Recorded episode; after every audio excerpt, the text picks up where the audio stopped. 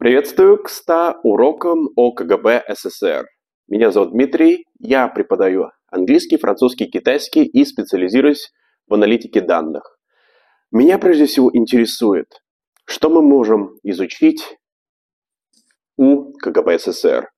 Я специально выделил 100 главных уроков, 100 пунктов, которые мы можем взять как полезные навыки у них, как знания. Мы можем изучить главные работы, учебники, а, предписания, которые давались агентам КГБ, и главное, что они использовали в своей практической работе.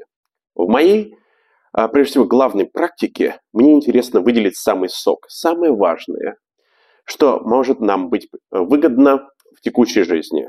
Прежде всего, очень важно, КГБ все-таки фактически они провалились. Да, это будет смешно, но на протяжении 30 лет КГБ СССР занимал лидирующие позиции в шпионском мире.